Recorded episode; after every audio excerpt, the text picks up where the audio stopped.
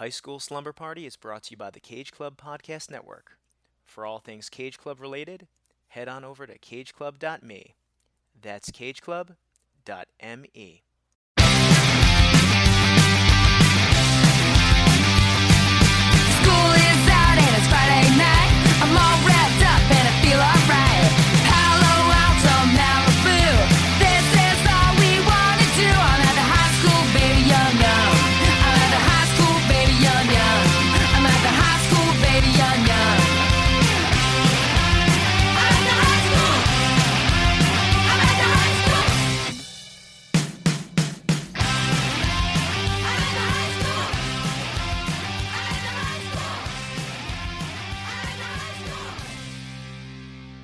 Welcome, funk musicians, tuba players, guidance counselors. Oh, and an extra special shout out to the new guy in school.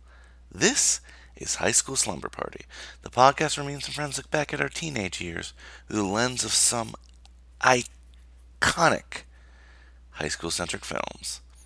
I'm Brian Rodriguez, and the party's at my house this evening. But first, your freshman year is still in session. So, did you guys do your homework? This was your assignment, and I would like to see the results. Well, first, I'd like to apologize for my bedtime voice. I'm recording this very late at night, but this is an accurate slumber party voice for me, so hope you enjoy it. I, I feel like E.G. Daily, but whatever. So, did you listen last week to our episode on the perfect score? Erica W. Smith was awesome as always. She's such a great guest and such a great writer. If you don't follow her as a writer, you really should. I love her articles. Google her or, or follow her on Twitter or Instagram or, you know, wherever people are following people these days. Now, did you watch this week's film, The New Guy? I think I say this in the episode, but if you saw The New Guy in high school, like when it came out, this rewatch is probably going to be fun. If not, it might have been a struggle.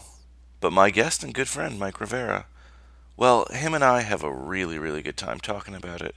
We just have a good time catching up on those old high school memories and, you know, just like discussing this film because we both saw it together in high school. So I think it means a little bit more to us than it does to someone who's just watching it naked for the first time, you know? but before we dive into that, well, we got a busy show this week. As you remember from last week, this is March for March. Wait, no. I keep getting it wrong, and I coined it myself. This month is March through March, the Marching Band Awareness Month. And just a reminder, I created this because for March I wanted to talk about some marching band films. But guess what? They didn't exist. Not a single high school marching band film seems to exist in the universe of films. How is that possible? I don't know. Nobody has come up with a, uh, a suggestion or a solution for this. So I thought, in lieu of that, I'd try to do some fun things and bring on some guests to talk about their marching band experience. And today you're in for a treat. Our guest is none other than Cara Gale O'Regan of the Wistful Thinking podcast, which is another podcast, an awesome podcast on the Cage Club Podcast Network. You should definitely check it out.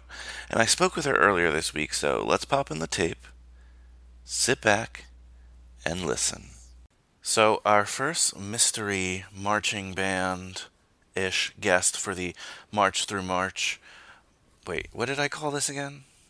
The March through March High School Marching Band Appreciation Month. My first mystery guest is none other than, you, you've heard her on this show a lot, but also of Wistful Thinking, Cara Gale O'Regan. Cara, welcome aboard. Uh, toot toot. Hello. Nice. I like that.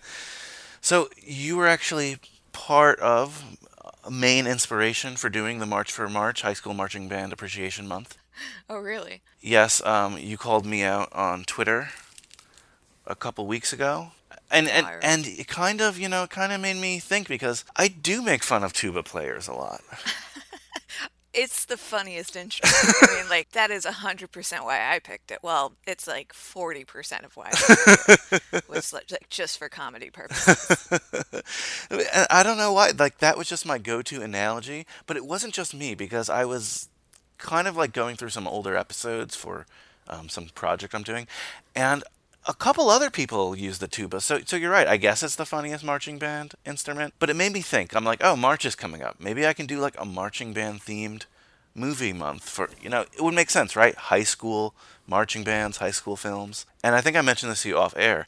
I could not find one single high school marching band movie. Which is so surprising to me because I feel like like marching bands show up in things, I guess, but there's no like central narrative set among a high school marching band. No, and it's the weirdest thing. They're completely underrepresented in the high school film genre. And I was shocked. You know, you would think that even someone would, might have made a bad high school marching band movie. That's oh, like, oh, I'm sure somebody has, just you know, hasn't made it to your level of awareness. I guess not. And so if any of you guys out there know it, please let me know. No one has yet. Instead, I thought I'd bring some people with some band, high school band experience on every week in March just to shed light on it. You told us about some of your uh, band experience on the Breakfast Club episode, but for those of us who, well, not me and you obviously, but for those of you out there who didn't listen to it, Kara, tell us about, um, I guess, what instrument you played, even though we've been talking about a little bit, and just your high school band, um, how you got into it and stuff. Yeah, so I played the tuba or the sousaphone, depending on whether we were doing concert band or marching band. A sousaphone is the one that you can like wear; it wraps around you and has the big bell facing forward. And then like a regular concert tuba is the upright facing one. And it's some people march with it. Um, I am not large enough to do that, so I had a wearable instrument instead. Hmm. I, I never like thought of it like that, as it's more wearable. But I, I guess you're right. I asked you a little bit about the sousaphone on the Breakfast Club episode. But wait, does it sound the same? I think so. I mean, it depends, I guess, what they are made out of. Like, that can affect how an instrument sounds.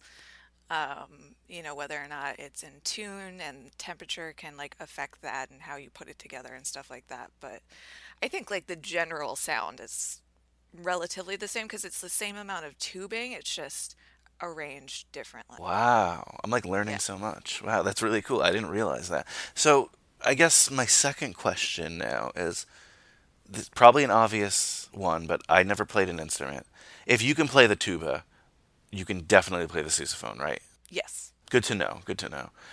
I, I knew it was like the marching band replacement, I guess, but I didn't know like that it was that similar to the tuba. I thought it was just another thing they used. Yeah, I mean, I think so. I don't know. You're our I'm not low- exactly an expert. Yes, I was on this podcast you hands are. Hands off on the band thing when I was in high school. So, like, I don't know. Maybe they are totally different. I didn't care. You are on staff expert for low brass band instruments. All right. So- I mean, I can just tell you things. They may or may not be true. You know, but that's that's the world we live in. So But I, you know, your attitude towards the marching band, I feel like is a very high school attitude, and I, I appreciate that. Well, my parents actually like forced me to do it. I had no interest in being in band. Um, I had started music like when I was a kid. I guess my the piano was my first instrument, um, and I'm not inherently musical. Like it's not something that like comes easily to me. And I had so many friends who were just these like incredible natural musicians that I was like, mm, this is not really for me. But my parents were like, you need to do this. You need to do something to get you out of the house because otherwise you'll just stay in the basement and paint for the rest of your life, which is true. Um, That sounds pretty fun, though. basement painting, yeah. Yeah. I mean, I was into it for a reason. so uh, I started in like fourth grade, I think, in band on the flute. I had I had wanted to start with brass instrument with the French horn, but my mother was like, "Too bad, I found this flute for fifteen dollars at a garage sale, so you're gonna play the flute." So I played that for a few years, and then I like dabbled around, did clarinet for a little while, did eventually dabble in French horn, but it wasn't for me. And then I think it was in like seventh or eighth grade that my band director was like, "You know, have you ever considered the tuba?" And I was like, "No, but that sounds hilarious. Why not?" and that's how I wound up uh, with that. And also because I was like, fine, if you're gonna make me be in band, I'm gonna choose the weirdest instrument just to spite you. So when I said that that the comedy reason for playing the tuba was like a 60-40 split, that, that was the other half of the split. So Makes sense. Mm-hmm. Why do you think he suggested the two or she? I don't know your band director, but why do oh, you? it was thi- a he. Okay. Why do you Shout think? Mr. Van Tynes. Why do you think he suggested the tuba for you? Oh, he just needed a tuba player. Like there was no one who had uh, picked it up, and they needed, you know, the lower end of the low brass sound. So Gotcha. he was like, and he also, I mean, he had been, yeah, I guess he had been my band director for like four years at that point, and like knew I was really not in, into it. He was just trying to like. You know, he was very supportive of me, like exploring different instruments and maybe finding my place. And so when he suggested the tuba, I was like, "Yeah, that sounds sounds great. Why not?" Um, and we didn't have marching band until high school, so that was a real wake up point when I was like, "Oh, I'm gonna have to carry this thing around." But yeah, I guess I don't know. I was I was I thought maybe like tuba players have a certain sass to them that they need or something or like. I mean, they might. I don't know. What were your marching band uniforms like? Oh, they were actually not bad. Um, like the year or year or two before I started high school, they got like brand new uniforms. So they were new, they didn't smell too weird. um, and they were actually really nice. They were like a, a bright red, like military style jacket and black pants with a red stripe down the side, and then these hideous, shiny patent leather black shoes. Everybody else had to wear dumb hats, but because the sousaphone bell like gets in the way, tuba players got to stick with a beret, which was pretty. Oh, that's cool. cool. Yeah, that's Yeah. really cool. Huh. I think you're changing my mind on the tuba. Like You can also dance with the sousaphone, um, which I discovered because I was just very bored during football games. I'd have to like sit there in the stands, so I would like bop around, and then realize that you can bop while also playing music. Oh, that's I cool. invented a whole genre of dance wow. called tuba dancing. I'm impressed. You're gonna have to like show that off on one of our video segments. I mean, they may still be doing it at my high school. I don't know. I know that it did live on after me for at least the immediate generation after I left. So Who knows? You could be like a god. I could be a legend. Yeah. Yeah. Like, oh my god, you're Kara, the inventor definitely of the never gonna go back there uh, and find out and just pretend that I am in fact a legend. On a similar note, I guess, um, when was the last time you played the tuba or sousaphone? Oh, I must have been like 17 because when I turned 18, I was like, I don't have to listen to what you guys say anymore. I quit band. So um, I was not in band for my senior year because I was busy doing art school things, like applying to art schools and stuff, which is a very time consuming process. So I Gotcha. was back to painting in the basement. So your uh, low brass experience is, you know, ne- never carried over into your adulthood. No. Not no, even I a day. Touched a, have not touched a brass instrument in my entire adult life. I don't know. I feel like you need to reunite with the instrument. I mean, I think about it a lot. I think about like starting a ska band or something. Um, but like, I wasn't good ever. I also like sometimes didn't play because by the time I got to high school, there were already three tuba players. So I didn't have like if I didn't make any noise, no one would know. That's hilarious to think which, about. yeah, which was my entire approach to high school in general. um, but definitely in band. So yeah. Oh, that's a great mantra. Any, anything else you'd like to share on the tuba, sousaphone, low brass, or the band in general? Well, so after I called you out about making fun of tuba players, you replied to me with a picture of something that was not a tuba. It was a euphonium, or maybe it was a baritone. They're basically the same thing. Blew like my a- mind though when that Yeah. happened because I put tuba in the like, you know, GIF searcher, or, and yeah. Well, I mean, technically, a euphonium is a tenor tuba. So the way that you have like a tenor or alto sax in the saxophone squad or whatever they're called, um, like there are different sizes of instruments that have different pitch. I think pitch is the right word. I don't know. So like a euphonium is this the same as a tuba, just smaller, so it's a higher pitch and a, a, um, a baritone is basically the same as a euphonium, except, and this is if I remember this correctly, a euphonium has like a cone, a bell shaped tube, and a baritone is a cylinder. So it makes a slightly different noise, but it's basically the same instrument. Hmm, I, But- I had no but idea. But it's just it's it looks like a tuba but tinier, and that's what you sent me. Why like, would they "Excuse me, have that one then? I feel like it would be so much more mainstream to have at least a sousaphone or a tuba. You know, I mean, yeah. Um, I mean, whatever. It's cool. I, I have no idea. I I think actually the um, euphonium is basically a trombone shaped differently. Like it's the same length, Oh, interesting. and instead of having the slide, has the like piston keys. Um, so again, why? I don't know. Because I, I don't know like how differently their sounds are, but uh, actually my best friend from high school, and it's it's funny that I didn't want to be in band because like all of the friends that I still keep in touch with and like see on any sort of regular basis are all band kids. Oh, really? Even though I was like I'm too cool for this at the time. That's awesome. Um, yeah, but like my best friend, who's still a, a best friend of mine, she played the euphonium. So, oh, cool. couple of real weirdos at the back of the band bus. It just proves that the band links stay forever, I guess. I guess so. I mean, it's like you know, there's there are one time at band camp stories that you experience together. You know, marching through 90 degree heat in the terrible sun together. Uh, you you go through some stuff.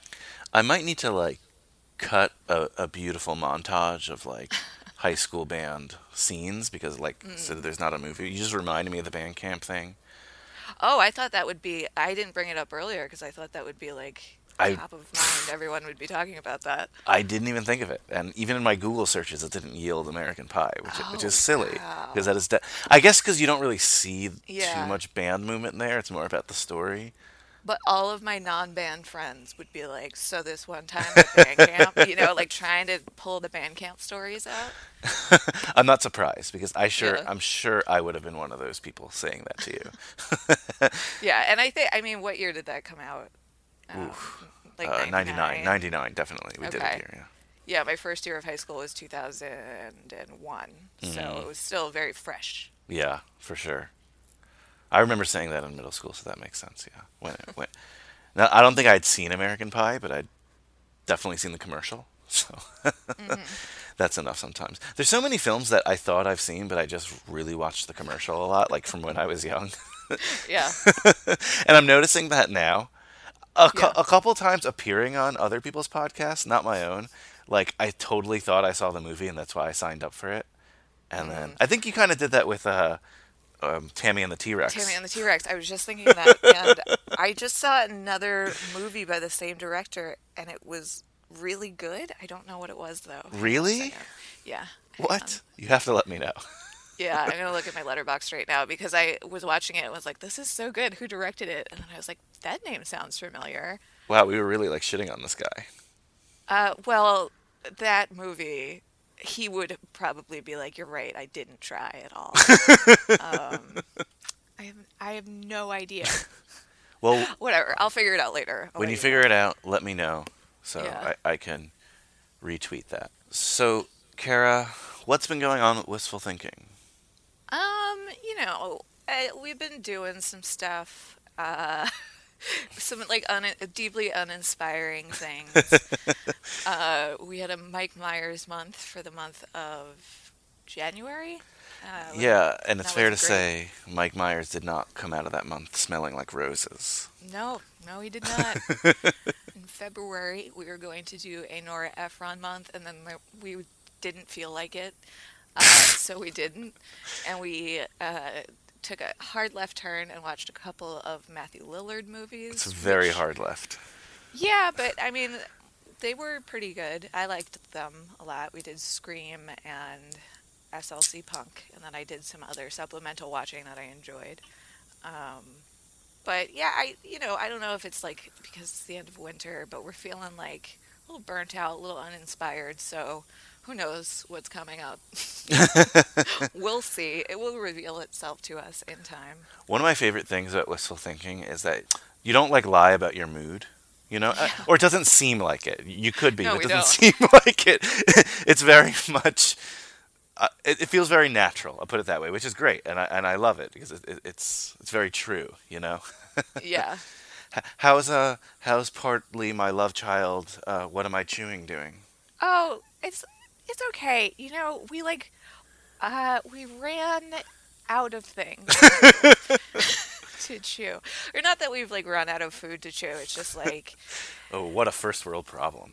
I know, right? Um like once you get to know somebody else's eating habits and like preferences and then you like chew enough things you're just like "Oh, okay so this these are cookies and it just happens really fast but it does like it always opens up some other sort of com- conversation like we wound up talking about uh, science experiments Ooh. last time we recorded i don't even remember why um, so you know other things happen But see, and I don't know if this was an intentional double like meaning for the title. Like if it is, I totally did not even think of it. I was just taking it in the literal sense. But what am I chewing also means like what Well, am i chewing on yeah. mentally yeah, yeah, I, and I totally just got that now. yeah. Which is, you know, it, it's a fun show again. You guys are you and it's awesome. I can't wait to be back on again um, on what am I chewing. And you have to let me on wistful thinking sometime Yeah. down the road because I do need to talk about David the Gnome. David the Gnome. Oh my god, I forgot we were gonna do that. Yes, absolutely. Uh, Jordan was just saying that she misses when we used to have guests. So maybe we'll start having guests again. We'll see. Oh, I love it. Well, um, any other thing you want to promote or? Uh, no, but I did Google the guy who directed Tammy and the T Rex while I was talking. And the other movie that I watched recently that he directed is called The Ice Pirates, and it is amazing. It's so Really? I saw that on the list and I was like, there's no way that this movie is good. It's called The Ice Um, Pirates. Yeah, I mean, like, it's not like a capital G, capital F good film, um, but I genuinely enjoyed it. Like, Anjelica Huston is in it. Wow.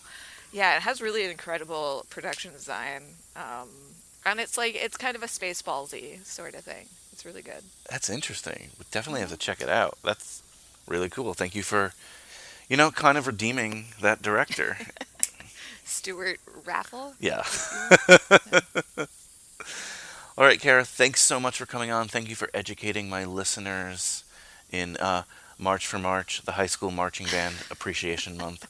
I even forget it, but Yeah. that's what it is. Wait, it's not March for March. That sounds like it's March through March.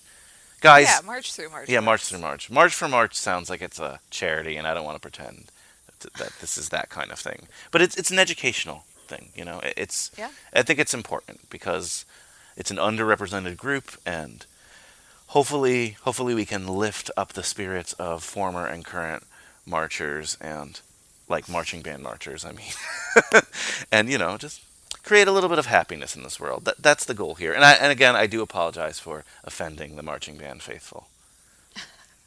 I was just razzing you and I was giving you a hard time, but thank you Uh, for having me. It's that tuba sense of humor coming back. Yep. yeah, I mean, that's like the best thing in the world is that you could just like blow an extremely loud raspberry at any time you have a tuba handy, and uh, I miss that. Perfect. All right. Thanks, Kara. Whoa, whoa, whoa. The bell doesn't dismiss you. I dismiss you. Can you hang tight for a hot second, okay? Anyway, thank you, Kara, for hopping on and educating us. And I can't wait to see who'll stop by next week. But without further delay, pack your favorite jammies, tell your mother you're sleeping over Brian's, because we're about to get our party on. I leave you with first a word from our sponsor today. Yes, we have a sponsor. Why? Because he's also our guest today. Have you done your taxes yet? Well, it's that time of year again. April 15th is coming around the corner. And don't wait a second longer. Contact the Master of Coin. That's right. I know you all watched the trailer to that hit show, but this is a different Master of Coin. This is the real Master of Coin. This is Mike Rivera. Not only is he our guest today, not only is he a listener of the show, not only is he a good friend of mine, but he's also a certified public accountant, and he's ready to help you. Go to MikeRiveraCPA.com for more information or email MikeRivera616 at gmail.com. And if you mention High School Slumber Party, you'll get a 10% discount. What are you waiting for? Contact Mike today. So let's play a song, shall we? The song is Play That Funky Music, and the band is Wild Cherry. Class dismissed.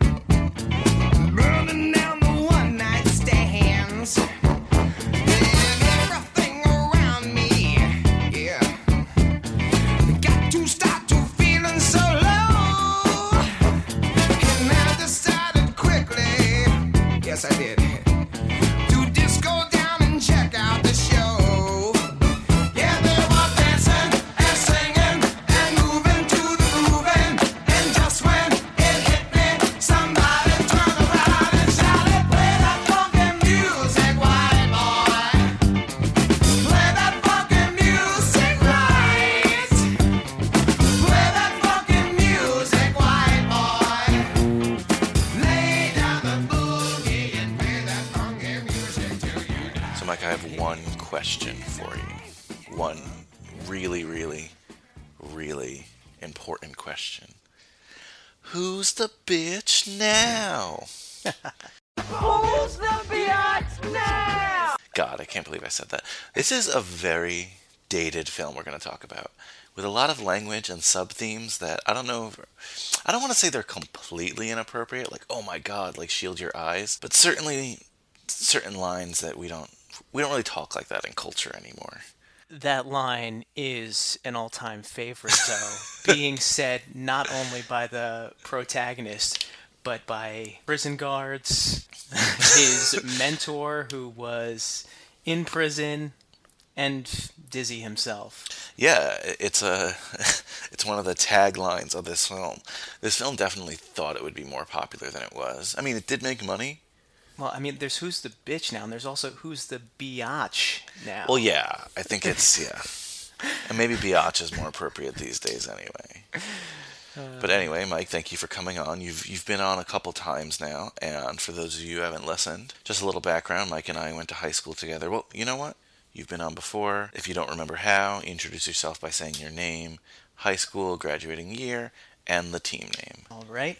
Thank you again for having me. My name is Michael Rivera. I went to high school with the host of High School Slumber Party himself, Brian Rodriguez. Graduated 2005. Long time ago. Long time ago. Mascot, the Golden Knight of Northern Valley Regional High School, Old Tappan. A little different order than usual, but thank you for coming on. So, I've already asked what your high school experience is like. We've shared some high school tales. Maybe we'll repeat ourselves because I don't remember what we said. But I'll ask you this question. Now that you're a full fledged adult in the adult world with an adult job and an adult life, what do you miss most about high school? Of high school itself, not much.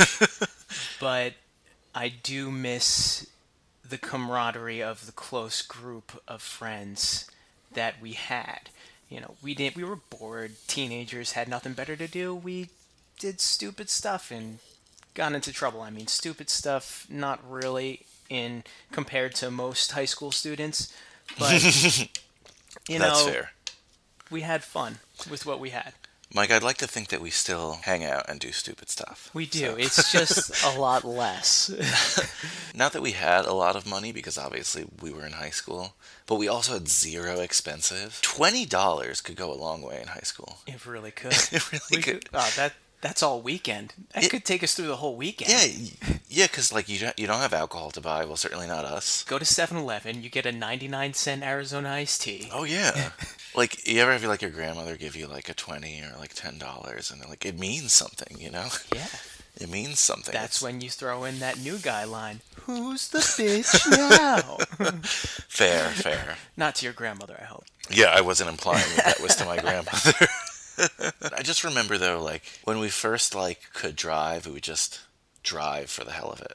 To Like, nowhere. let's just drive. Parking lot to parking lot. Yeah, like take multiple cars and just drive. Let's go to 7-Eleven. Okay. 7-Eleven, Let's go to Dunkin' Donuts. Dunkin' Donuts, the mall, you know. and uh, when we were talking about what movies to do, I thought about this one because did we see this in theaters? We must have. I think so. I remember seeing this in theaters. It just we saw so many movies back then. And I recently uh we recently did the hot chick on this podcast. Somewhat recently. And that was a 2002 movie. And we've done Orange County, another movie we've done is 2002 movies. And I realized, like, today I looked it up. I'm like, wow, why am I doing so many 2002 movies? And I realized it's because, like, that was, like, the prime of us going to the movies, I think.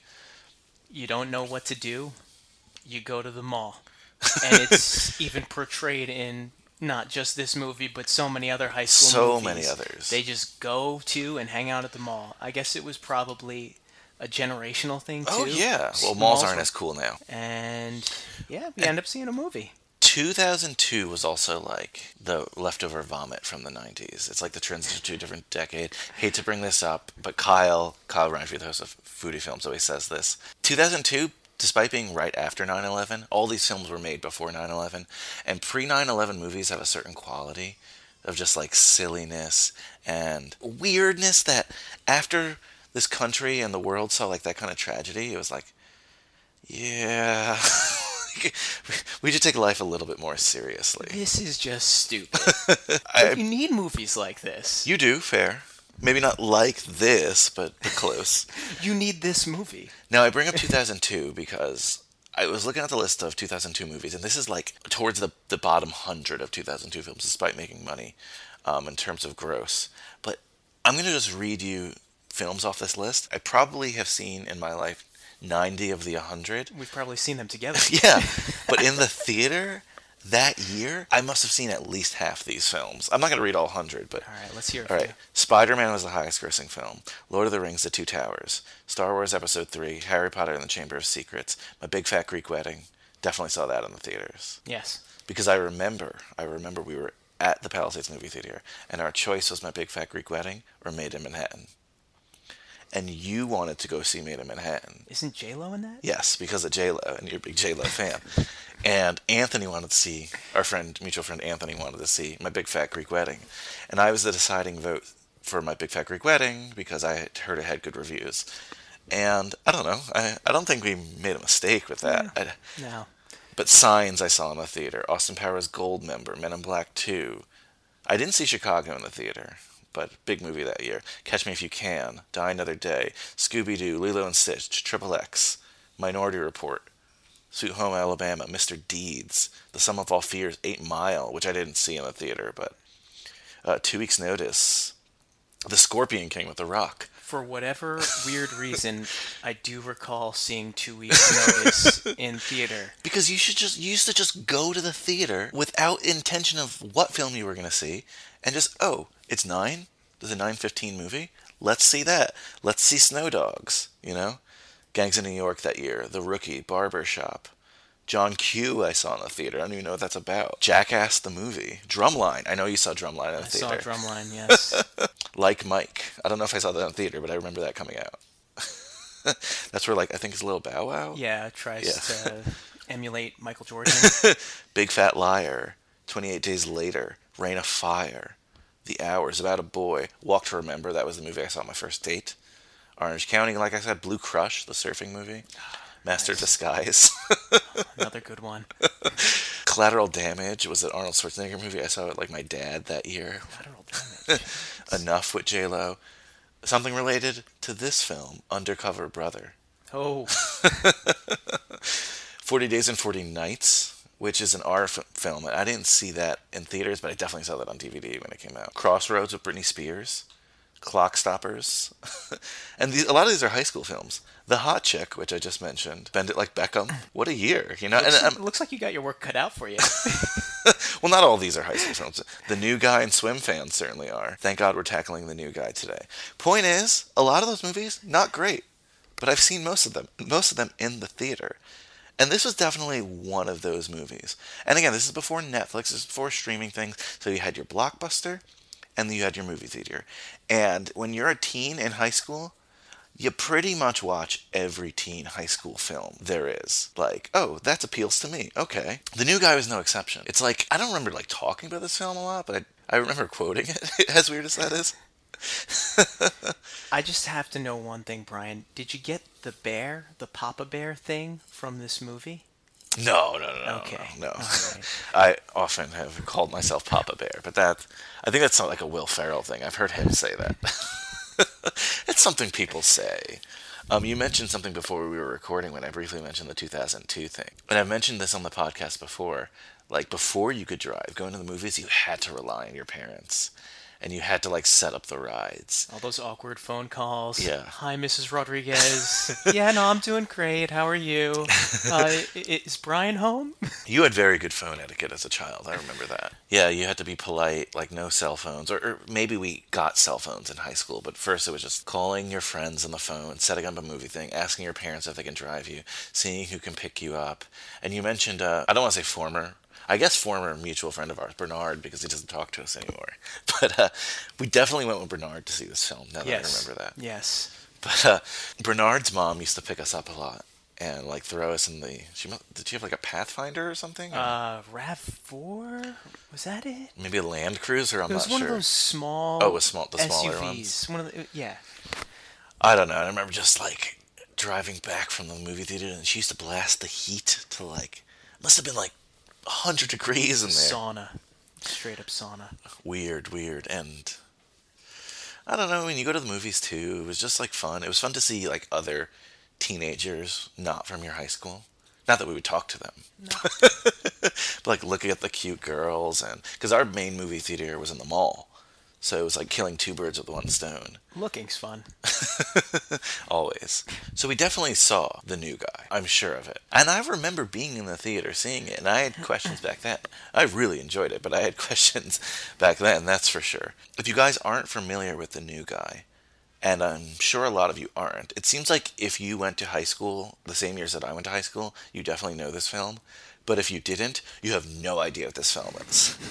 But every week I read the back of the VHS or the back of the DVD cover. This is certainly DVD era, so I'll read the back of the DVD now. But this was back when like you could also get full screen DVDs. The As opposed to widescreen, which every, Oh. everything's widescreen now. Yeah, Even TVs are widescreen. widescreen? Yeah, but back then a lot of TVs were full screen, so people would be like, there was a thought that like widescreen cut off the top and the bottom. I remember people saying, "What are the black bars there for?" It's like no, when in fact it's the other way around. yeah, around. it's the other way around. Screw full screen, but whether this was widescreen or full screen, this is the back of the DVD cover. Terminally nerdy, Dizzy Harrison is routinely laughed at, ridiculed, and picked on. His senior year is nothing but an exercise in pain and torture, so Dizzy decides to change his luck. After purposely getting expelled from school, Dizzy enrolls in a rival high school with a new look, a new story, and a completely new attitude. Now the former dud becomes a major stud and finds himself the big man on campus, complete with girls, popularity, and more girls. But when his past resurfaces and threatens to expose the real Dizzy, he must rise to the occasion and show the world exactly what he is about. So question, Yes. was this intended to be a spoof movie? There was not a lot of scholarship on this film, but I think it's intended to be a fun teenage movie, and that like for gaps of action, they just spoofed a lot of things. You know, because watching this movie 15 16 years later some scenes almost look like a they're spoofing on Well, of high course. school movies some of them really are, and some of them I don't know if it's just so cliche that it's intended. it's certainly a comedy, so maybe. By the way, I'm not sure what version you saw of this film. me neither I've seen both. so the theatrical version was the PG 13 version. So we definitely saw that one. But then I rented from Blockbuster for sure the unrated version. Because at Blockbuster, they used to only have, not only, but most of the films would just have the unrated version. Because that was like this appeal like, oh, I saw this in theaters, but I need to see this version. You know, this time I rented it on Amazon. I'm not sure what you did. i did the same Okay, so I think we both saw this PG 13 version. Okay. Here are the differences. In the unrated cut, Dizzy appears to be a child of divorce. This is according to the IMDb trivia. He once had a mother, and she left the family when Dizzy was doing his Godfather of Soul routine. Interesting. And is the- that the opening sequence yeah. Which I'm like, why would they cut that out? Is that really something that is R and PG 13? You know, is that like the di- like ooh divorce? It's something that happens. It's something that's real. was that the only difference The other thing was, I guess, more risque, but it's not that bad. So you remember that guidance counselor? Her name was Miss Pierce. yes I thought she was funny. Um, so Dizzy's father and her end up like being a couple in the film. that's the vibe i got from their chemistry Yeah, but it's not. It's like specifically shows them being a couple in the R or in the uh, unrated version, I should say. And she talks to him about excessive masturbation. so she was technically the guidance counselor I think so. I think that's what she was supposed to be, or school therapist or something. It's funny because like I do remember seeing the unrated version because I remember her having this like weirdo masturbation uh, conversation with him. So I've definitely seen both. But we watched the PG-13 version, which is fine. Whatever. This isn't a long movie. It's like an hour and twenty something minutes. Oh, oh, oh, there's one more difference. So in this version of the PG-13 version, there's that scene where he like gives a speech as like Patton. That's obviously a spoof of the film Patton. But in the R version, that's cut for a longer extended Braveheart speech, which I remember that as well. Whatever, I don't know why. Just for the record, those of you who don't know the new guy, it's 7% by the critics on Rotten Tomatoes. that means watch it now but 54% by the audience. And that's a big swing. And 54% is a coin toss. Like, I- maybe you like it, maybe you won't. I have to say, I don't care what the critics say, but just suspend your disbelief, have a good laugh, and enjoy a bad movie. Fair. One last fact. In Spain, this movie was known as Los Feos También Mojan, which means the ugly guys also get laid.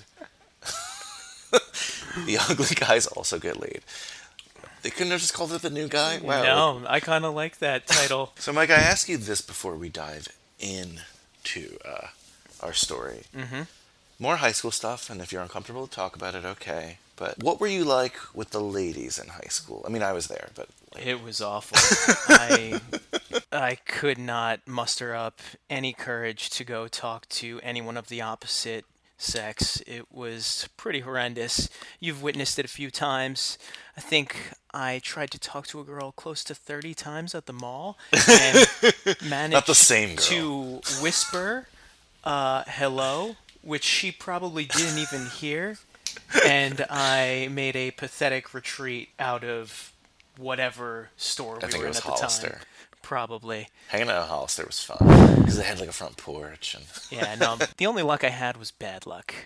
Or Well- maybe just no skill. I feel like you got set up a lot, I did. and then I feel like you got screwed over a lot. I did. And we might have talked about this uh, maybe on the Outsiders or something, but you were um, known for not you doing it, but you were known for the classic bait and switch. Yes. I was the one being switched down, or I was the bait, I guess. You were the bait, yeah, I was you the were the bait. bait. Our very wonderful friend. No, I mean, it wasn't just our friend who will remain nameless, Anthony. it wasn't just him. It was some other friends of ours too. How th- how can I explain it? How the bait and switch would work is that they would set you up with a pretty girl. You would date that pretty girl, and for some reason they would gain the pretty girl's confidence behind your back, and then that pretty girl would date them. That sounds just about right. I was so confused at the time too. I remember I t- I would tell you, Mike, it's gonna happen again. I thought I had a girlfriend at the time. I really did. I thought we were dating for a full week. Granted, we never hung out, uh, just one on one. But still, I thought this girl was my girlfriend. And then she comes to tell me a week later that she's seeing our friend who will remain nameless, Anthony. We're not gonna say all these names. My favorite one though was um, you were set up with a girl for our cotillion, very pretty girl from another ah, school. Ah. And cotillion was like our winter formal that Do we, we had need every to year. reopen these wounds? It's fun because it reminds me of this film. Ah. And this hurts. so, whatever. I don't know. I thought you like kind of hit it off. I thought so too. Whatever. Things didn't work out well, and we, not you, but me and the fellow who should re- remain nameless, happened to go to the same church. And this girl went to that church, I guess. We had like certain activities there or something. I think it was for confirmation. Mm. And he did. Not I, but he had this thing where like they slept outside like homeless people in boxes. And apparently they shared a box. And apparently they shared more than just the box, you know. Phrasing. And he told me about it. And I'm like, what? Friend who shall remain nameless. This is like the third time this has happened. He's like, I don't know. It, it is what it is. I might have just told you. I think I might have just told you because it was I knew I wasn't stupid. The best part, why would you hide this from me for six months when it was on the front page of the Bergen Record? Yeah, so the local newspaper ran a story on the kids, and like he had his arm around her, or she was wearing his jacket, right? In the article, she would. Yeah, there was a photo on the front page saying her wearing his varsity jacket, and in the article itself, it says one student was cold, so Good Samaritan. Hey, whoa, whoa, whoa, whoa, whoa! We're not Pardon. saying names here. Pardon. Good Samaritan, friend who shall not be named, shared his box to help keep her warm. and jacket, and all that. Uh, it was Saliva. And I remember distinctly that we went to a Nets game with your dad, Mm-hmm. and he accidentally blurted it out. That was great. Man, I didn't care at that point. It was over. You It's cared just- a little. You cared a little I- because it happened It, a lot. bothered me more that he would have to hide it from me. Yeah, because he didn't hide the others. yeah. There was another one too. Different friend of ours. Um, you had dated this girl. You'd broken up. A very pretty girl. Brian, this is cruel. I'm this is fun. Um, very pretty girl. And he was not so much of a friend of ours at the time. Not an enemy, but just like an acquaintance. And we used to be on the uh, track team together, cross country team, I think this was. And he would overhear us talk about this girl and how you wanted to maybe get back together with her. He told us this years later. He thought a good way to become like closer with us and friends with us was to get you guys back together. So he started talking to her and setting it up and, you know, working his magic and trying to play Cupid. He ended up being with her. And it was funny because we did end up becoming friends with this guy and they were dating. And one of the things is like, she hardly talked with you. She was like a very shy, quiet girl with you. And with him, she was a lot different. You know, I just come to realize I'm just not that interesting of a person. No, come and on. that's why I failed so miserably. I bring this up really because, in a sense, I feel like your senior year, you maybe tr- at the same high school, you maybe tried to be the new guy. Absolutely. And quite unfortunately, I wasn't me. I thought I was, was seeking validation where I shouldn't have and playing into this whole stupid popularity contest when who cares? Because I remember all you were you're a good guy, and you were always a good guy, and you were universally known as a good guy. But that would bother you sometimes. You wanted to be like more of a badass, so you like started drinking and started going to parties and started uh, being cool. I suppose not that you weren't Yeah. cool, but I remember at a later cotillion, you were like got really hammered, and I didn't really drink at the time, and I remember Yeah. seeing you in a couple different places. Well, Yeah. one, I remember your uncle. I don't think he still is, but was a police officer in our town. Mm-hmm. I remember hearing him on the on his radio looking for you in the school because apparently you were under cars looking for alcohol. So, there was this girl that I wanted to impress. And yes, I had begun this, I guess, year long bender that I had started going on. Yeah, because who's the bitch now? You were the new guy. Commencing senior year of high school. school. and you weren't obviously allowed to bring any alcohol into a school dance No, at the as age we of were- yeah. 17. so I had hid some underneath a car before going in, and I a figured, random car? Yes, a random person's car. I figured I would sneak out during the dance and come back in and smuggle in booze for this girl that I thought was pretty. How freaking stupid. I remember also seeing you like in the bathroom lying like completely horizontal on the windowsill. yeah, it was bad news. It was a rough patch for Mike Rivera. you were the new guy. It was great.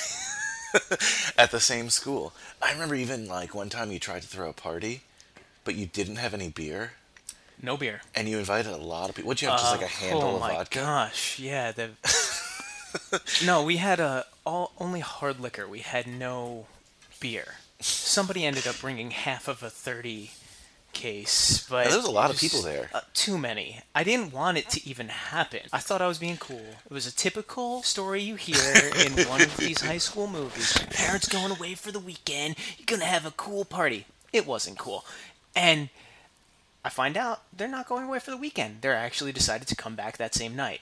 So at eleven o'clock, eleven o'clock on a Friday, I'm trying or a Saturday, I'm trying to kick everyone out of my Mind house. you, the party started at nine. okay, maybe it started at eight, but it was like at least 40, 50 people for two, three hours. Yeah. And thank you, Brian, and everyone else who helped me Oh, cover yeah. up that mess. Well, the funny thing is, your house had just gotten renovated, and the party was in the basement. And there was all this dust in the basement. So as people came up, all this dust rose to the top of the house. yeah, my, my parents aren't dumb. They knew something Your happened. dad But- specifically knew. He was like, "Hey, you guys had fun tonight?" but there was no concrete evidence No. anywhere. no, because we were just like really obviously like just all standing around. Somebody got sick. I remember that, Ah. and that's well. You didn't even have mixers for some of the hard liquors.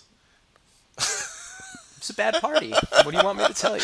It wasn't too bad. You got a lot of people to go. I I was surprised at some of the people that showed up. At least you got cool people to come to your parties. At least you were invited to the parties. I was never invited to the parties, which again was fine with me. I mean, if there were anything like that, I don't think we were missing much. Brian. Fair. But I, I guess the difference between you and the new guy, like I said, is the school thing.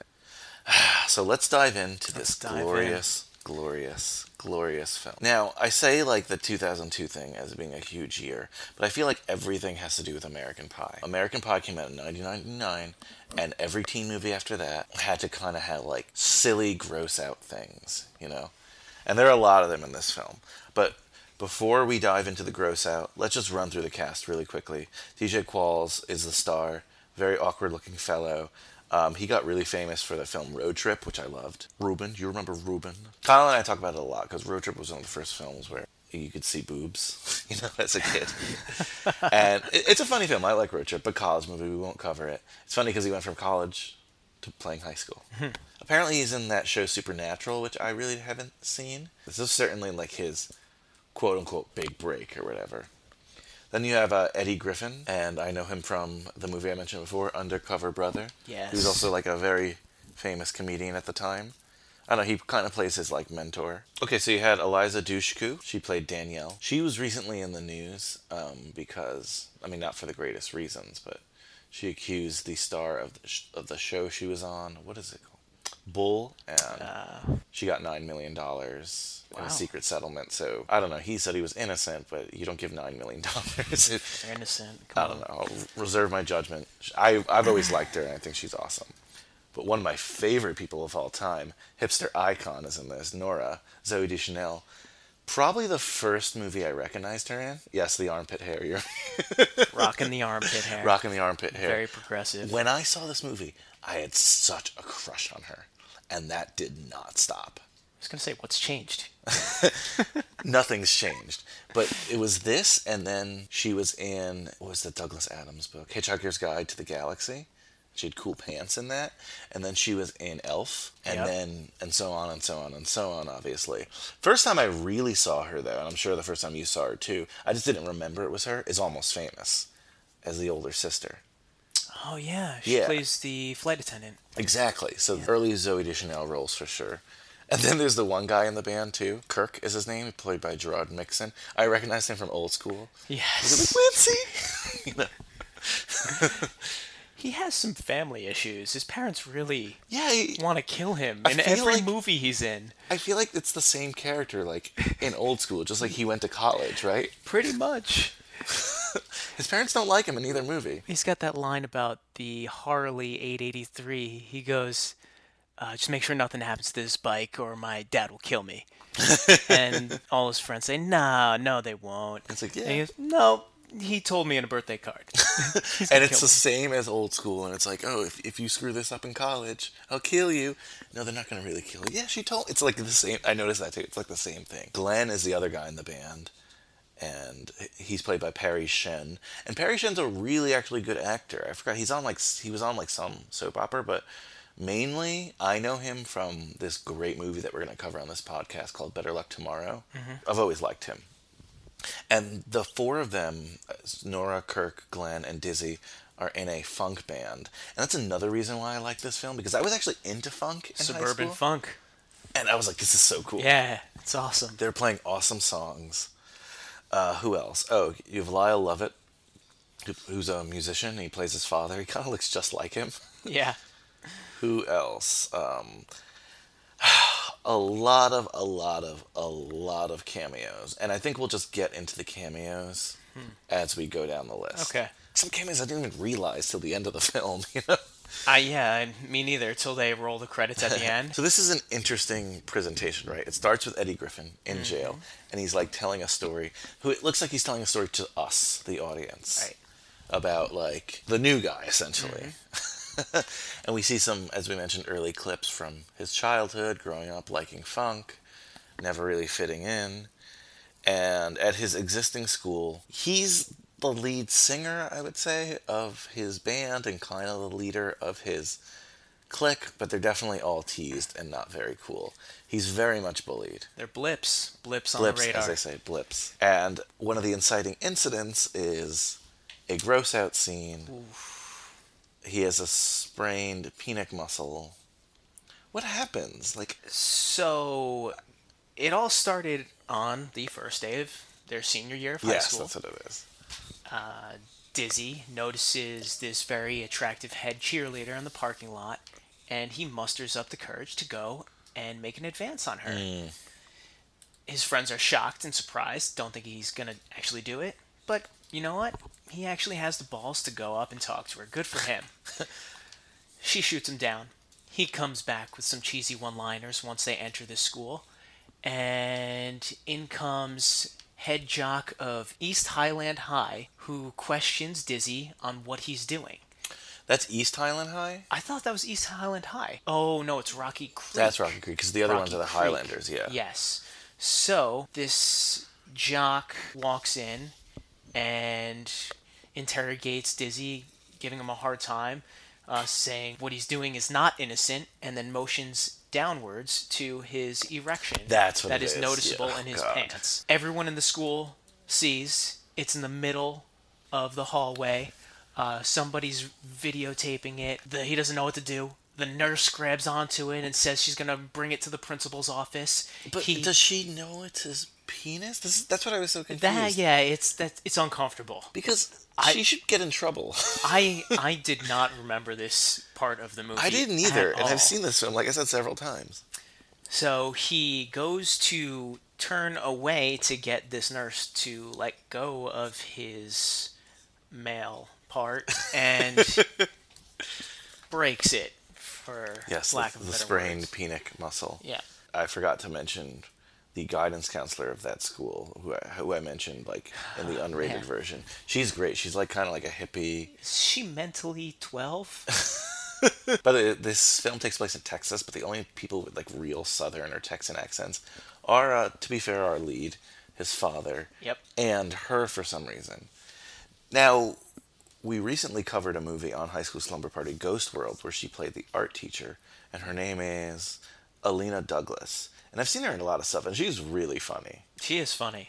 I have to say that she she is hilarious. What happens? She gives him medication for Tourette's syndrome.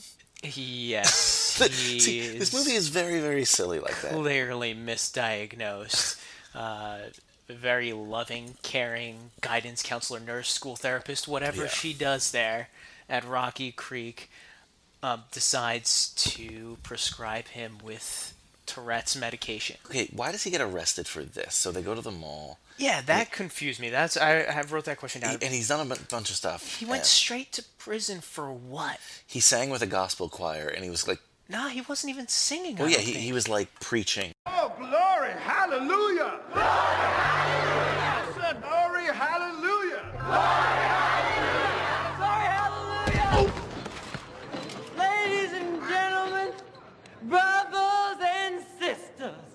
I'd like to talk to you all about sex, the devil's middle name, sex. Amen. You know what the best form of sexual abstinence is? Being me. Can I get an amen? Amen! You want to talk about some pain?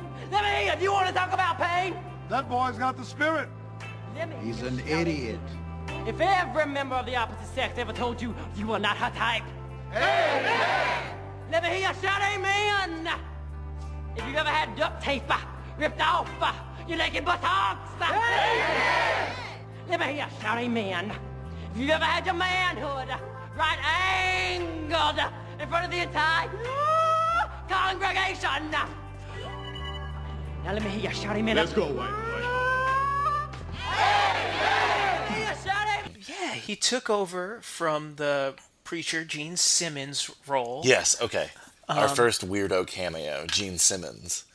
and just was trying to find some people to relate and lament with him. Wait, did you realize that was Gene Simmons right away? No, I didn't I either did not. the credits. Yeah. Yeah, I, don't- I hardly ever see him without his makeup. Yeah, I don't know. And he, he even without his makeup, he's usually wearing sunglasses. Uh-huh. Yeah, so he gets up there and he just is like like testifying at how he's a loser essentially. Did you notice every time he tried to relate to the crowd, the choir said amen, and then he asked, Can I get an amen? And it was just silent, which I think was just great to play into how awkward he really yeah. is. Yeah. Uh, he's good at playing the awkward character. like there was nobody better for this role. but I don't see how that sent him straight to prison. no, and then like boom, next scene he's in prison and he's like crazy eyes. Yep. is, Yep. is his roommate. And that that's another like big thing from the movie and the trailer. It's like uh, Eddie Griffin's like like you know they, they Yeah. make a sound effect like when he like looks at someone with crazy eyes. oh man, they get along really well at the do. beginning, and he's gonna essentially teach him how to like be cool. because they were both bullied Yeah. and suffered the same instance of bullying by being duct taped to a chair with rubber breasts thrown on your chest. Oh man, yeah. Are you the one who says this line? Because there's a line in here that's great. That I- it's great that he says about prison. Oh, I thought you were gonna say. Okay, go ahead. I, I'm wondering if He, it's the same he's thing. like, he's talking about about prison. he- yeah, he's like the sex you Yep. want, you ain't getting, and the sex you getting, You don't ain't want. it. Come on over here and sit down. You know, high school, it's a lot like prison. Bad food, high fences. The sex you want, you ain't getting. The sex you're getting, you don't want. I've seen terrible things. Yesterday, an 80 year old librarian broke my penis. You went, So, how did you change things? Got myself thrown out the last prison. Then I started fresh here. That worked? Watch this.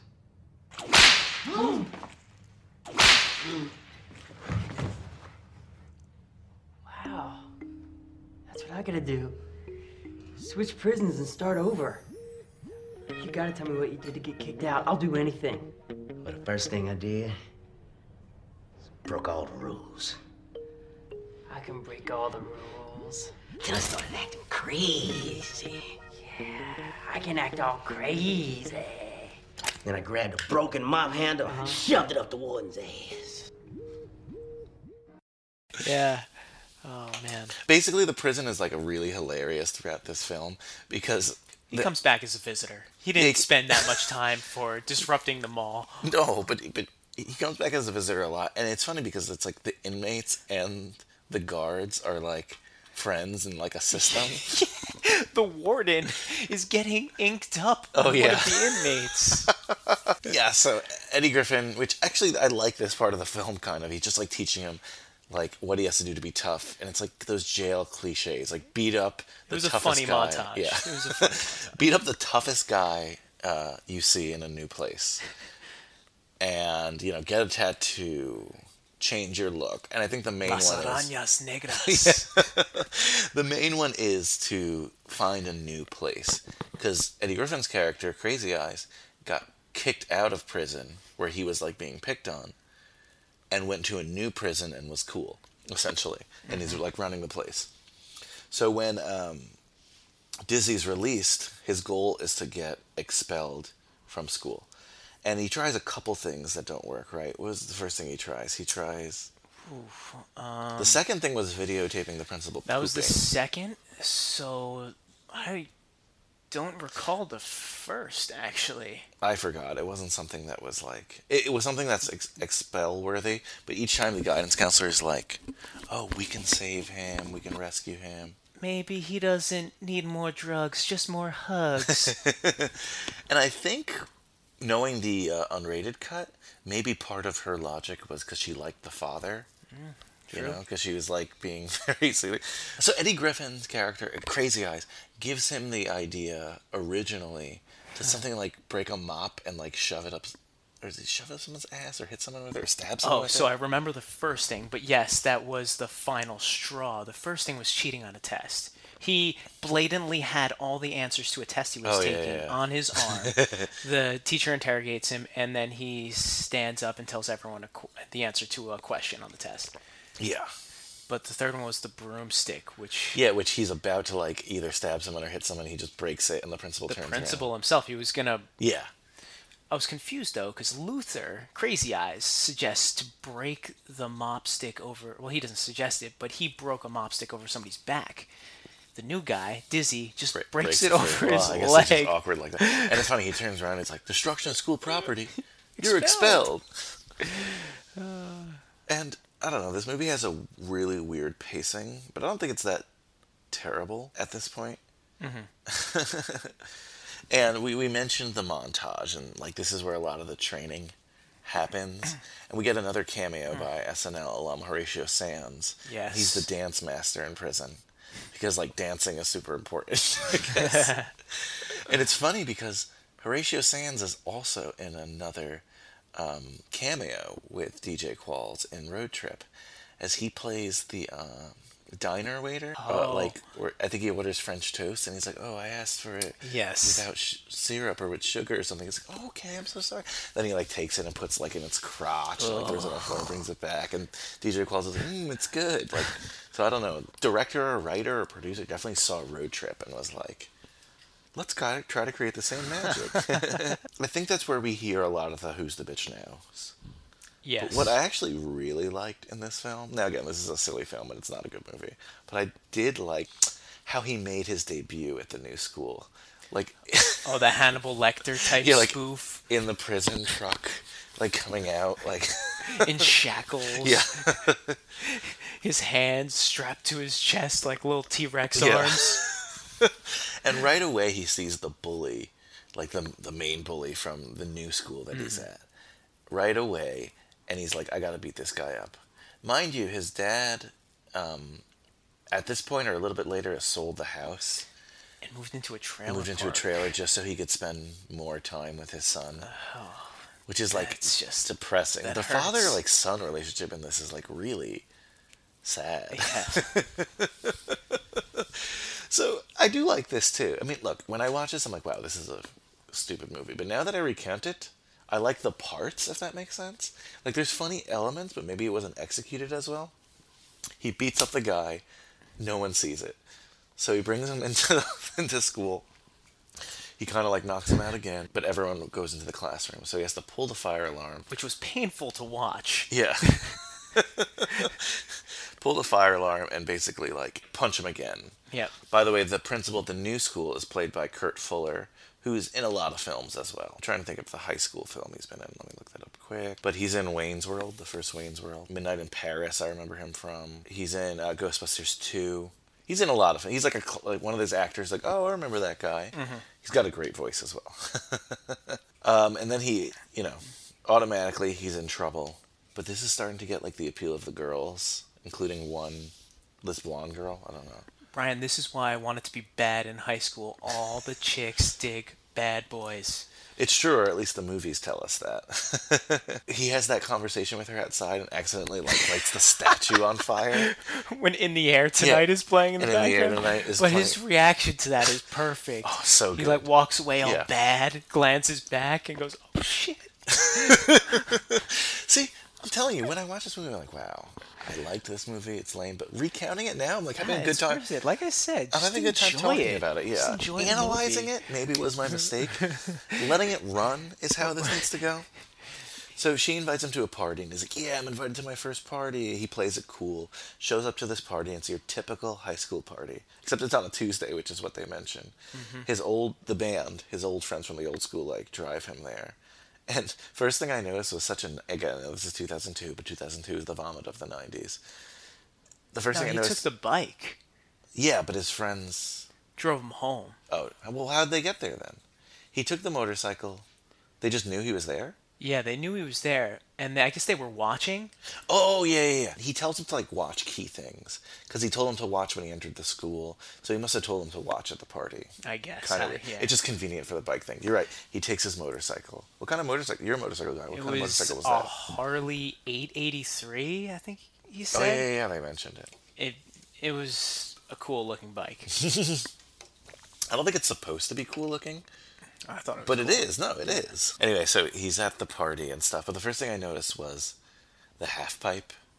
with Tony Hawk. Yeah, and then it's revealed that it's Tony Hawk there, and this is another one of these things where it's like, oh my god, another cameo. Poor Tony Hawk. I actually liked his cameo in this. It was though, good. Yeah. because he was like, Brittany, you see that Indy 360? yeah, he's like trying to impress the girl, with, Please, Tony. which is kind of creepy. Yeah. he's like clearly an adult there, and he's at a high school party. But whatever. What's his name in the new school? Damn, Uh, It's not Dizzy. It's Gil Harris. Gil Harris. Okay, so he changed his name, so he's Gil here, which is not really that cool of a name. No. but it, I think like Diz would be cool. Yeah. So he, Gil's at this party and he's like impressing people, not really on purpose. He's kind of see in the old school he would stumble on things and it would result to him being like bad things happening. In this school he stumbles on things and good things happen. Yeah. Like the girl brings him upstairs and they're like either gonna have sex or make out or something crazy and he falls off the roof, right? Yeah, well, something crazy involved with maple syrup. Yeah, it's like a weird line. So he falls off. He falls off the roof, but she thinks he's blowing her off, which like just adds to his coolness factor. Uh, we get another cameo in this scene too by Jerry O'Connell. Both of the O'Connells. Yeah, right? and his brother, but I, I'm not too familiar with his brother, honestly. They looked familiar to me, but that's. But again, what are they doing at a I- high school party? Like Who knows? at the time, you just like throw cam- er, cameos in. It reminds me of Eurotrip. Like this will be funny. Matt Damon sings that song in Eurotrip. Scotty doesn't know. But like, why? Why did it have to be like? Why? Why did they have Jerry O'Connell have to be in this film? Don't know. Big Stand By Me fans. um, the big thing is though that like the girl Eliza Dushku plays is like getting more attracted to him. She's dating like that popular guy, but it's like that douche Connor. yeah, douche Connor. It's not going well. She ends up asking, um, I guess Gil at this point, Gil slash Dizzy, if he'll come to the football games because he's cool and nobody comes to the football games anymore and their football team sucks and to inspire them.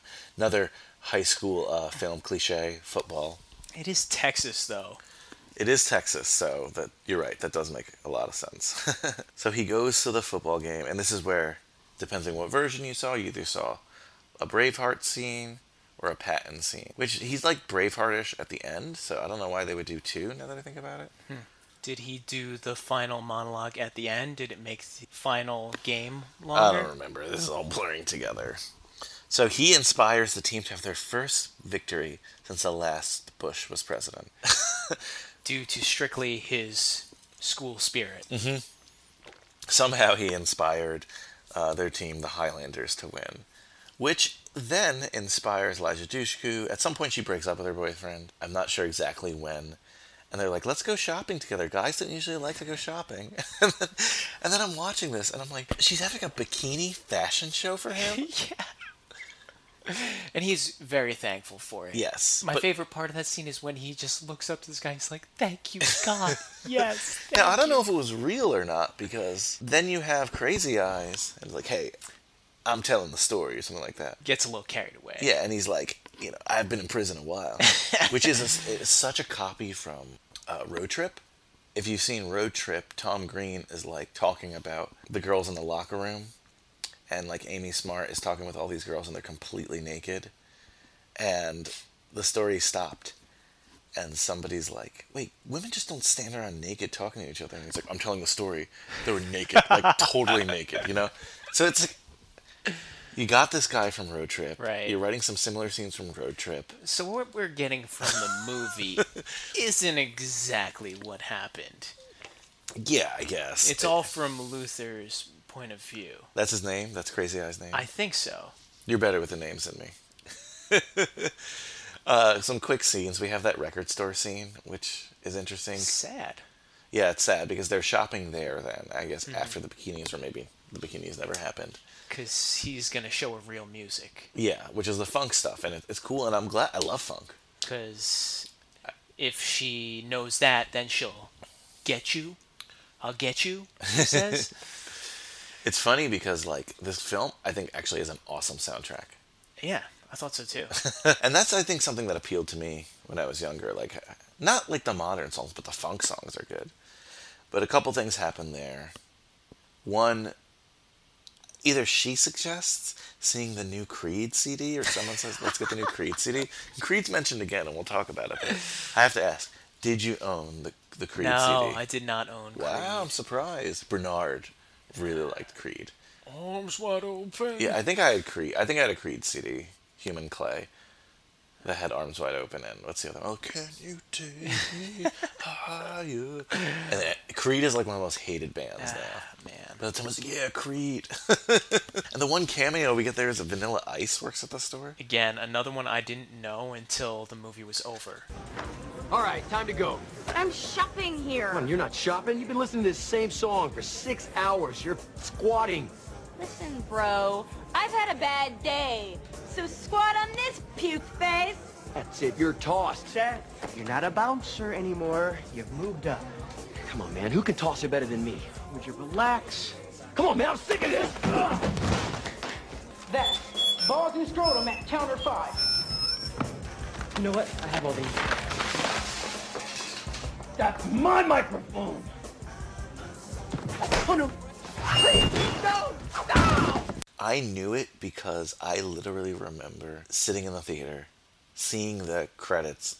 It's saying Vanilla Ice. Yeah. And you'd be like, oh my god, that's crazy. Like. Who cares? Vanilla Ice. Why? And he's not even like doing a vanilla, vanilla Ice thing. Another random cameo. It's not as random in one of your favorite movies, Teenage Mutant, Teenage Mutant Ninja Turtles 2. Mm-hmm. It's like, go turtle, go turtle, go. More appreciated then. well, mainly in the scenes about him blowing off his friends. And um, Latin booty music. But he has all those CDs already. Fair. He blows off his friends. Um, oh, the dumping, I wrote in my notes, the dumping scene happens after. Despite having a bikini fashion show, she's still with her boyfriend. Hmm. But when there's a school scene and there's that little person, I forget his name, and he's being picked on. Who's that little dude?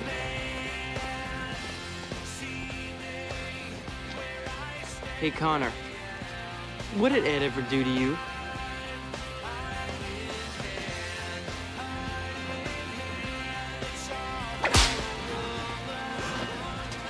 All right, freak. We don't call people that here. Danielle. She's going down there with the geeks.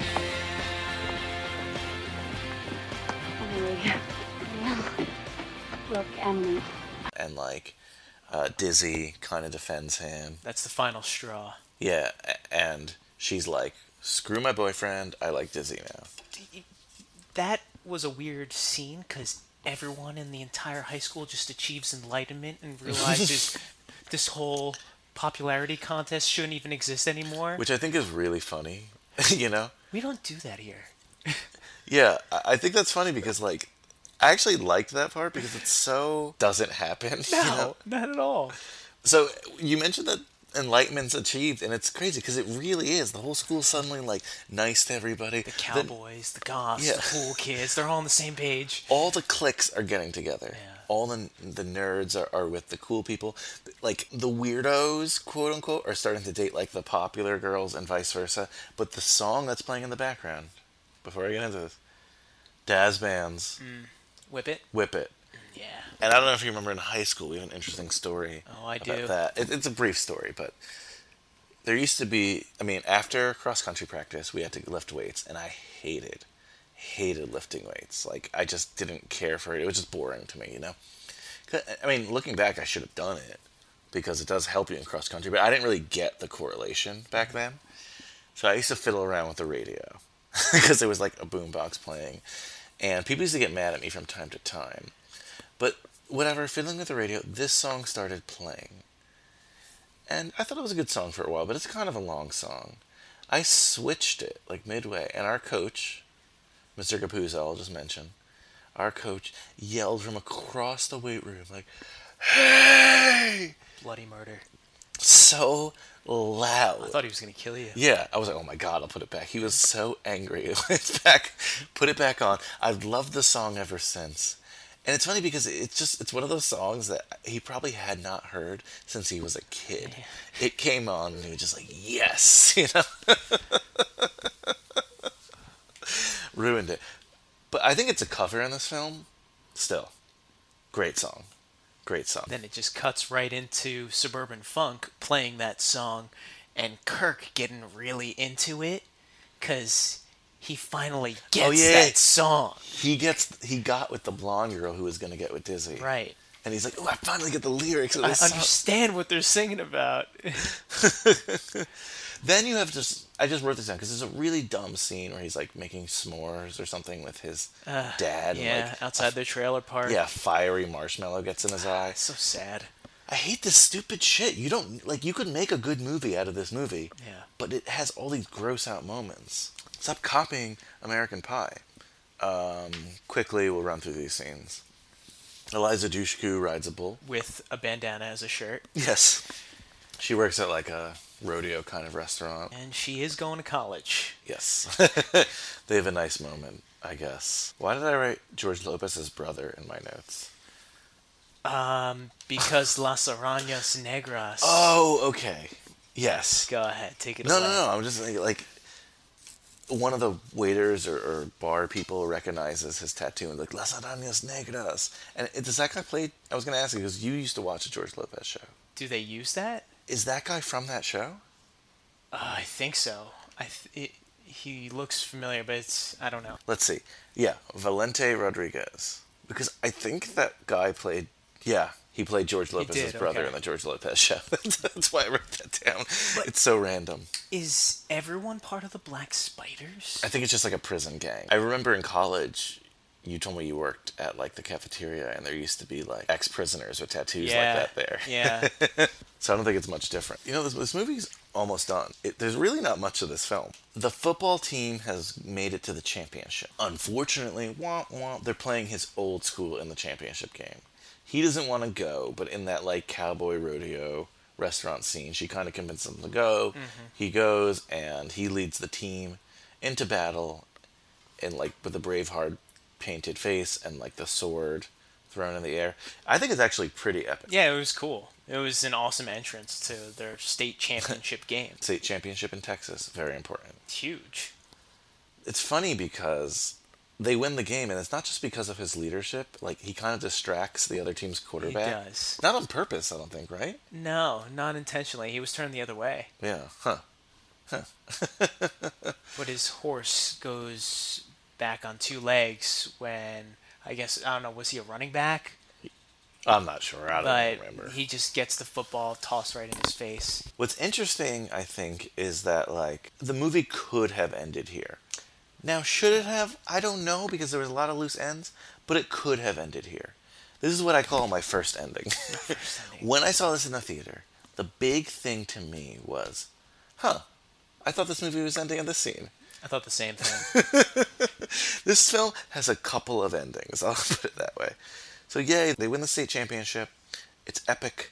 It's awesome. It's it's great. But the guy, the leader of his old school, gets recognizes him, and he kind of just shows up at the new school to beat him up. yep. What what happened? Dizzy wins, right?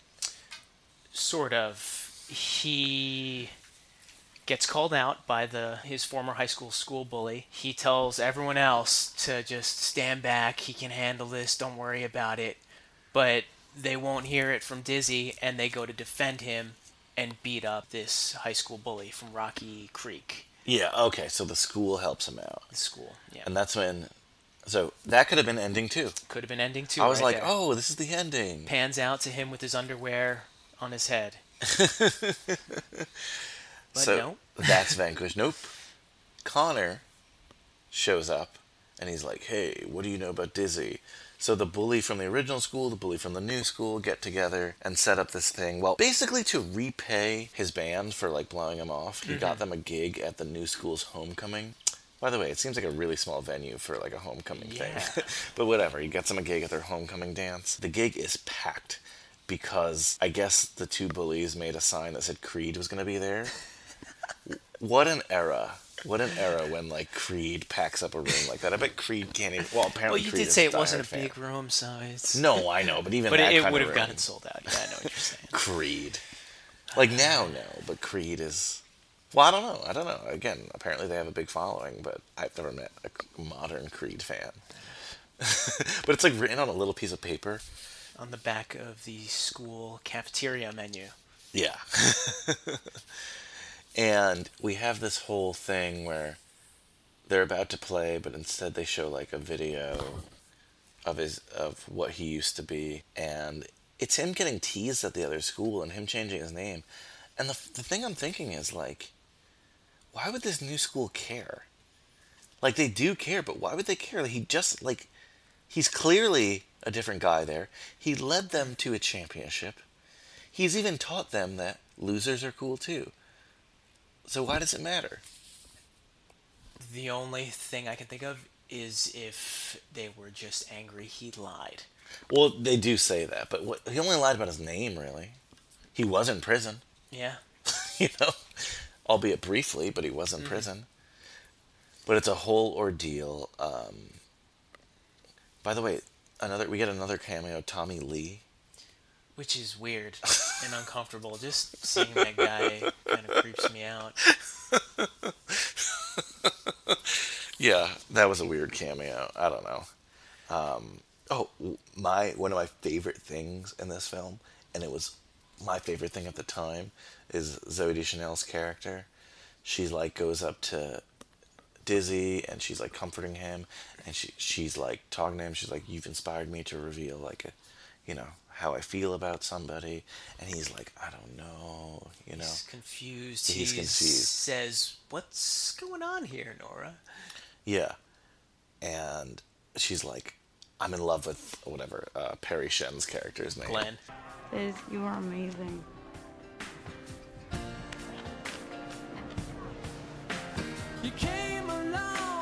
What was that for? Can't I appreciate you? You're scaring me. What's going on here? You've inspired me. I have to do something that I've been wanting to do for the longest time. I have to let somebody know how I feel about it. Um, you know, Nora, I like you.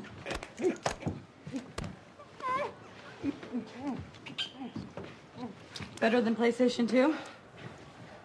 No, it is. and they start making out. But he, first, he like, as you alluded to, the big thing here is like she's a cool girl, but she has hairy armpits, and he like they start making out. He lifts her armpits. He's like, okay, great. She asks him, better than PlayStation 2? He lifts her armpits. Oh, that's He what it is, Now yeah. it is. great line, and I liked them getting together. Oh, yeah, that was awesome. That made me happy because I think they're both really good. Honestly, I like the band. I like everyone in the band. Me too.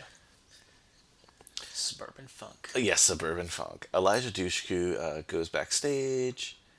She was like, you know, I used to be ugly or something. They used to call me Dan the Man. Now I'm Danielle the Body. Whatever. Like, she's like, Wow. one, jerk. Two, like, I don't know. She tells them that, like, she sold out too. That it's okay. And they go out, they play. I think they play Play My Fun- Play That Funky Music. Or is that the beginning? So they were playing Play Ah. That Funky Music White Boy, and the two jocks from both high schools interrupt their song okay. to display that uh, Dizzy Harrison is also Gil Harris. That kind of ends their concert, uh, cuts it short because they were getting booed off stage because everybody started chanting "broke dick." Ah, that's what they were chanting. That's when Glenn and Nora hook up Yeah. Because her shaved armpits are better than PlayStation 2. Then it cuts to Dizzy or Gil, Gil Harris or somebody. um, with Danielle having a heart to heart about both of them having former uncool selves. Yeah, but had I'm, I can't remember how this film not end ends, but what's Um, both the bullies are tied up with rubber breasts on them. who did it? The prison inmates and guards. Oh, that's what you're right. And the guards go. This is where the caveat goes. They go, "Who's the biatch now?" Yes. Yeah, so the prison invades this. They kind of give some time for the whole heart to hearts to happen, and then the two bullies are strapped to the chair. I knew there was something that we were missing in terms of like Mhm. the big kicker here. And there are so many different endings. It's hard to keep. Yeah, there of. really are like five different endings here. So yeah, so that's what happened. So the prisoners come. I guess they were just gonna come maybe to see the concert. because the warden, I think he's the warden, not just another guard, Yeah. is a huge funk fan. Yes, yes. and then we get our ending, which is the beginning. Ending number five at this point. Yeah. Where it's uh, Crazy Eyes Luther, and he's basically like finishing the story up, and it's David Hasselhoff. So you see, I saved his narrow behind, and he got to kiss the girl. I hope that inspires you. It has. It's taught me a lot. It's easy for a man like myself to forget what most poor slobs will do to get a woman. Random cameo, which this one I didn't mind because I thought it was funny. Um, yeah, and it just David Hasselhoff. I was like, wow, thank you for that. it's like really brief, and then we have the credits where it shows all the cameos of people, and we literally have a scene with Eliza Dushku and DJ Qualls riding off on a horse into the sunset. I just really quickly want to read the cameos because I didn't even see all of them, to be honest with you. And I didn't even know all of them. Okay, so these are the cameo appearances according to Wikipedia. Jerry O'Connell Charlie O'Connell, we got that. Vanilla Ice, we got that. Tony Hawk, we got that. David Hasselhoff, we got. Tommy Lee, we got. Kool Moe Dee, who is Kool Moe Dee? Horatio Sanz, we got. Henry Rollins. I know Henry Rollins, I just don't know where he was. Jai Rodriguez is another actor from that. Gene Simmons? Oh, he's from the queer queer eye for the straight guy. He's not actor. I'm like, I know this name. He um, I think he's in. Oh, he might play the woman that he takes the picture with. Josefina? Josefina, yeah. oh man, wait. M. Kyle Gass from Tenacious D is in this film. I don't remember him there. Um, MC Gainey is in the film. I don't remember where, but MC. Is the Tenacious D guy from prison when he's teaching him Tiger Claws? Oh yeah. Is that him? Yeah, I think that's him. Okay. That makes sense. Or no, or is that MC Gainey? I think they're both in prison, but this is MC Gainey. I recognize him. Oh, that's MC Gainey. That was Tiger Claws. Okay, okay. I think Kyle Gass is in prison as well. Okay. I think MC Gainey. I know him because you've seen the Mighty Ducks, I'm sure. Yeah. He's the limo driver in the Mighty Ducks. He's also in a film I know we both watched because we've talked about it, Sideways. He's like the big naked man that has sex with Oh. the woman that starts running down the street. Right. He, plays play he has a lot of like bit parts like that. Ah, so that's that's the new guy. I mean, I don't know what else to say. You know, watching it again, I'm like, I didn't really enjoy this film as much as I did when I saw it, which I get. Look, seven percent on Rotten Tomatoes, it's not good. But talking about it again, is it well made? No. But there are funny scenes. I enjoy it every time I watch it. It's funkerific. Funkorific. It has elements I really, really like. Is it a good movie? No. No. It's not going to be in the top 100 films I do on this podcast. It's fun to watch. I think it's fun to watch if you're if you've seen it before. It's one of those things. Like if this is the first time you watch this movie, you're gonna Yeah. think this movie really sucks.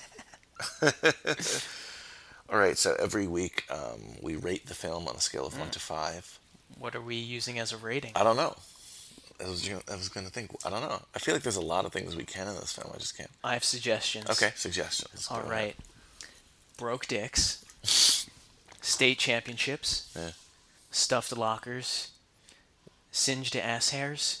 What? When did this? Does that happen in the film? Dizzy mentions that the new high school is much better because Ah. he didn't get stuffed in his locker or singe any of his ass Okay. hairs. Musical numbers? I don't know. Instruments? Uh, funk songs? Whatever. Let's do singed ass hairs. All right, singed ass hairs for the So on a scale of one to five, how many singed ass hairs are you giving the new guy? Oh man, I, I am I'm biased to this movie. I enjoy it every time I watch Go it. for it.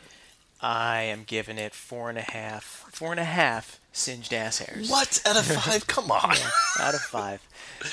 I don't know what stopped that last one from burning, but Wow, that's a high rating for this film. it's guilty pleasure. Fair. I'm gonna give it because I've seen so many of these films. I'm gonna give it a two singed ass hairs.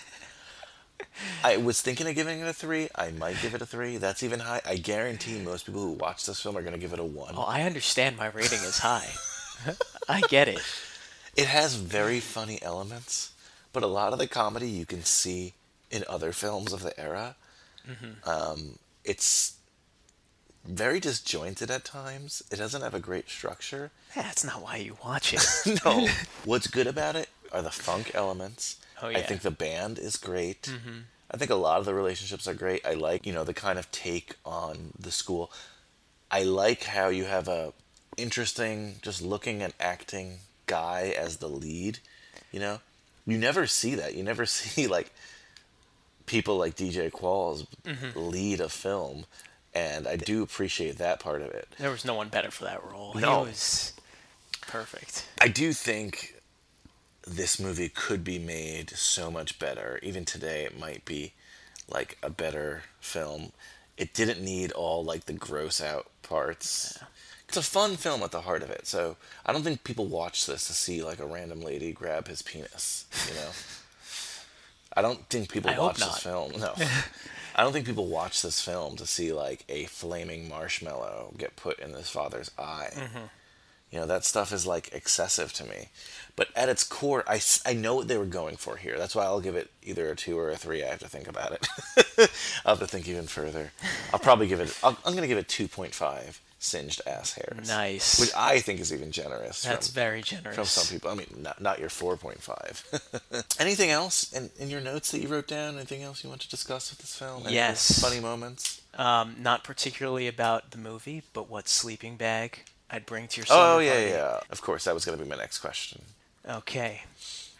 So it's a toss up between one of the two. Either a Dick Tracy sleeping bag. Dick Tracy. Were you a big Dick Tracy guy? I had a lunchbox. so I feel like if I had a lunchbox, it would make sense to have a sleeping bag too. I might have. Uh, or Sunset Riders, which was this awesome Sega Genesis game. Sunset Riders. You've talked about this. It's so cool. You can play as one of two characters. One is like a typical American cowboy who dual looking it up wields now, yeah. pistols, and the other is like a Mexican cowboy with this poncho and he wields a shotgun. Both equally awesome. I always opted for the guy with the shotgun. Yeah, that's cool. But- I'm looking at this game now. I never yeah, played so it. So I would go with you know what Sunset Riders sleeping bag. It's funny because you used to be. I don't want to call you a gamer, but you definitely were into games back then, and yeah, I guess now it's like a more of a gamer era, and I don't think you are. almost unfortunately for me, I feel like I always miss the boat on Or the you were too early to the time things. So, anything else you want to mention, About the movie, or in general? Or... ah, no, just the lead was great. It was funny. It was stupid. Yeah, you don't watch this for the plot. Eh, It's close to a spoof on high school movies. I don't know if it was intended that way, but it's just funny. Would you recommend this film? I would recommend this to anyone. Okay. Slumbers, do not be disappointed.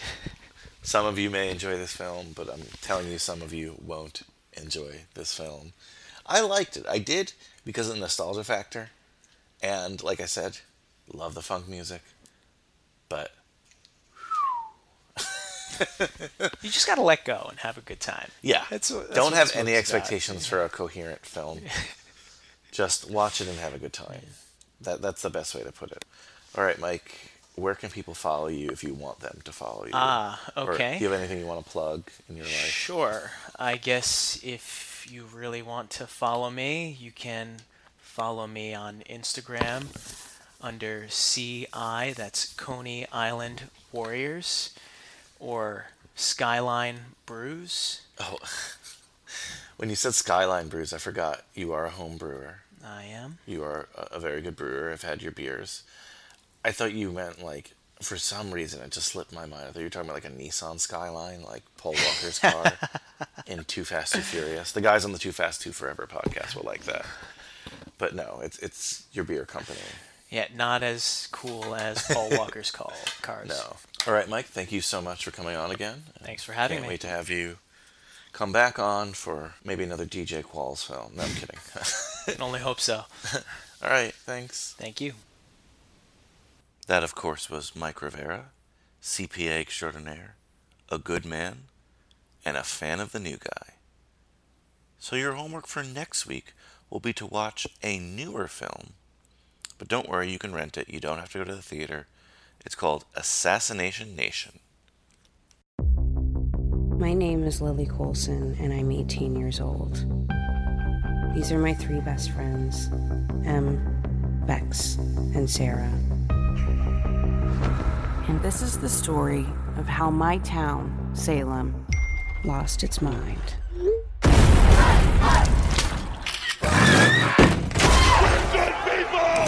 But let's start at the beginning. Dude, the principal got hacked. I'll give him like five days before he commits suicide.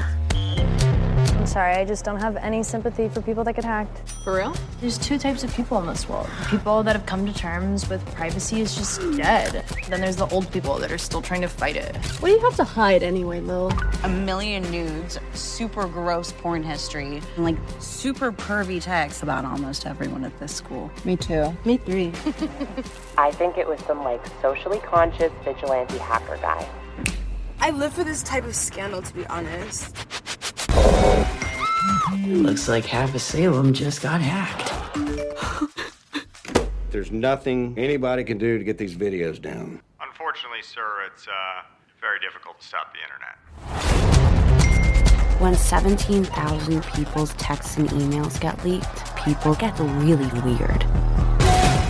Run, Lily! Who sees a naked photo of a girl and their first thought is, yo, I gotta kill this girl? Where do you think you're going, Lily? Way more people than you'd think.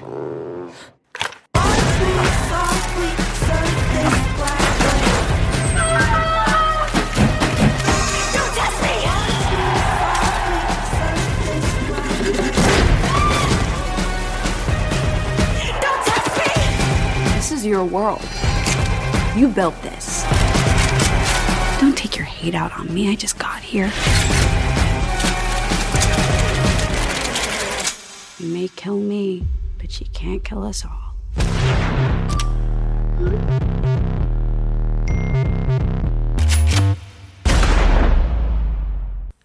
And the Godfather himself, Joey Lewandowski, will be passing by to chat all about Assassination Nation.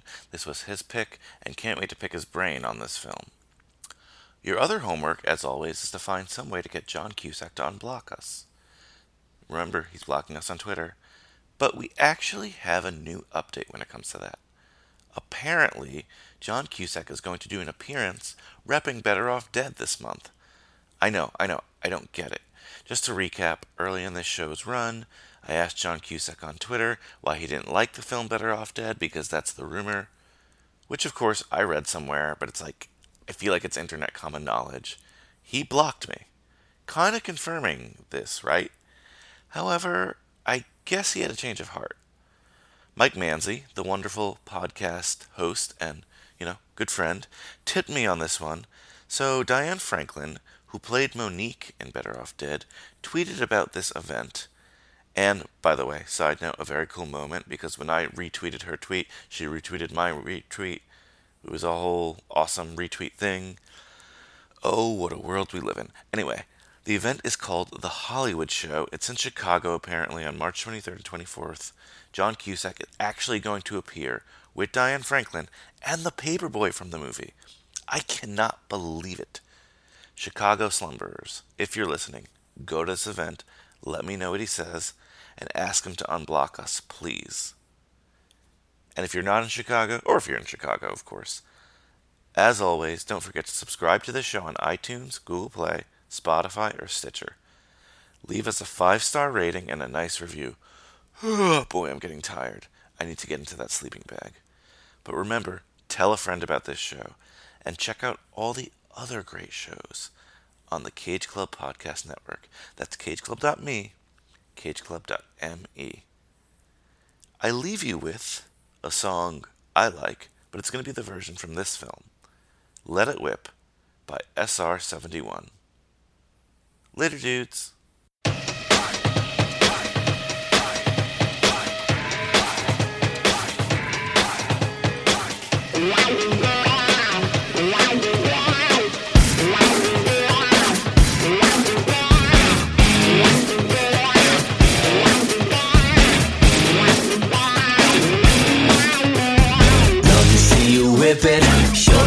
You right. Give me just a minute of your time tonight. We both are here to have some fun. Let it whip. I know you're into grooving, love your body language. Baby, let me know. You got me sort of anxious. We both are here to have some fun. Let it whip. Whip it, baby. Whip it right.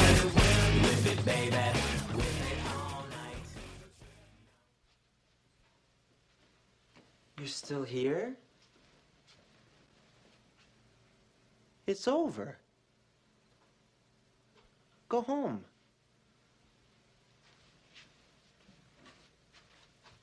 Go.